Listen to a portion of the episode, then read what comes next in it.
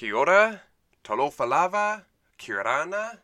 Greetings from First Church in Dunedin. My name's Ed Masters. I'm the minister at First, and like all of us, I'm in lockdown and I'm seeking new ways of living out faith and seeking new ways of ministering and sharing the gospel with all of you. So thank you for joining us. What we're going to do is we're going to pray, we're going to read the scriptures, and we're going to reflect on the scriptures together. It's a funny world we're in at the moment. There we are doing life, going about the things that we do, making plans for holidays, making plans for visiting family, going to the shops, doing the garden, the normal things of life. And then, what happens? There's some newspaper reports about a strange disease over the other side of the world. And it doesn't seem like it's that important because we've heard of these strange diseases before. But then there's more, and there's more, and there's more reporting on this disease until it gets to the point that this disease has interrupted our life completely. And our holiday plans have been thrown out the window.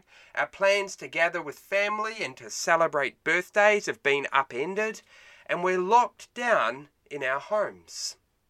And the things that we normally do, like go to church, like gather together, like go to the shops, like go out with friends, have all been interrupted. And we find ourselves having to relearn the patterns of life and relearn how we go about doing things.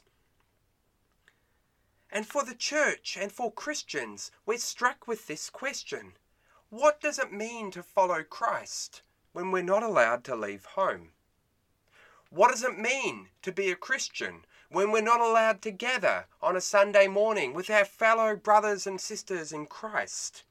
What does it mean to be faithful when we can't go out and can't do these things that we've always done? There's a question of how we do our faith, how we keep being faithful to the Lord Jesus. So we go and we try different things. We make podcasts, we read scripture, we commit ourselves to praying, we watch some clips on YouTube, we call our friends, we try all these different ways of seeking out our faith. And as the story unfolds, we'll continue to find more and different ways of being faithful and embodying our love and our faith. First Church is a Presbyterian church. It's part of the Reformed tradition of the faith. And within the Reformed tradition, there's a phrase which I can't say in Latin, but in English is the Reformed Church is always reforming. The Reformed Church is always reforming according to the Word of God. And so this means that as we seek to live out our faith in a new context, we have the opportunity to be re transformed, to be remade, to be reshaped. And we don't do this reshaping, we don't do this remaking using our own brains and our own imagination. Instead, we do this reformation, this remaking. We allow this formation to happen, guided by God's word to us in Scripture. And so I want to offer you these words from Philippians chapter 2. If there is any encouragement in Christ, any consolation from love, any sharing in the Spirit, any compassion and sympathy, make my joy complete. Be of the same mind, having the same love, being in full accord and of one mind. Do nothing from selfish ambition or conceit, but in humility regard others as better than yourselves. Let each of you look not to your own interests, but to the interests of others. Let the same mind be in you that was in Christ Jesus, who, though he was in the form of God, did not regard equality with God as something to be exploited, but emptied himself, taking the form of a slave, being born in human likeness, and being bound, found in human form. He humbled himself and became obedient to the point of death, even death on a cross.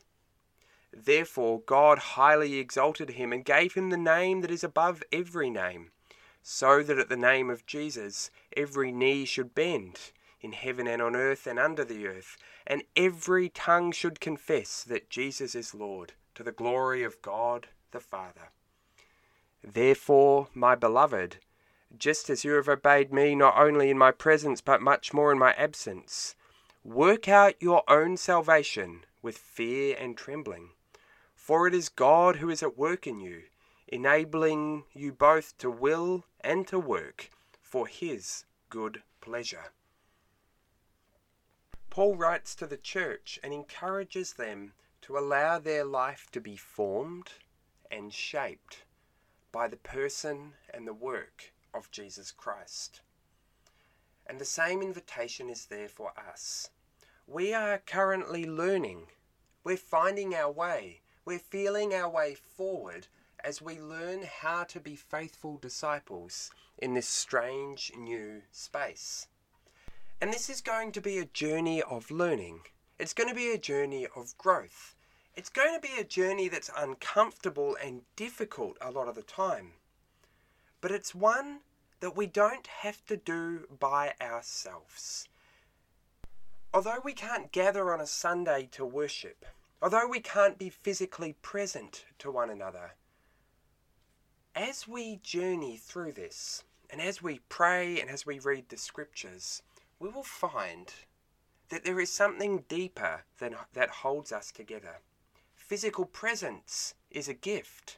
Being able to worship and sing together on a Sunday is a gift. But the church's unity doesn't consist in gathering in a building on a Sunday and singing songs together. The church's unity is found in sharing in life with Jesus.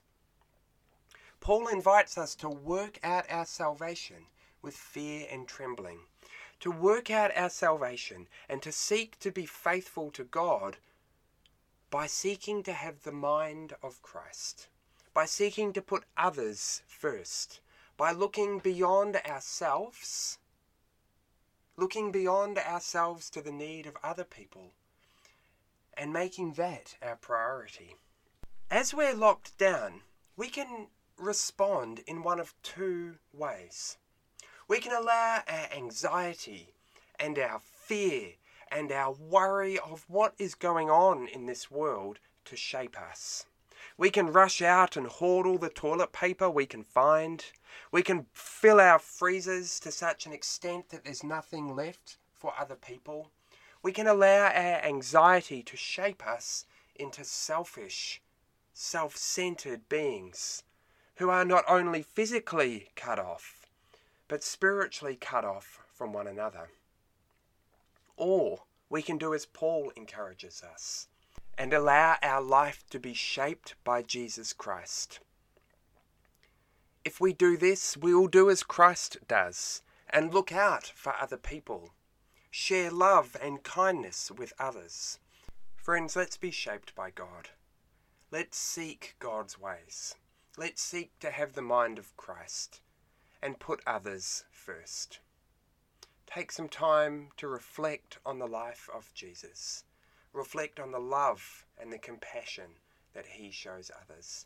And talk to God and ask God to give you this mind, to transform your life, that you might be reformed in the image of Jesus Christ. Friends, as we journey through this lockdown, as we experience the highs and lows of this time, May you know that Jesus is with you.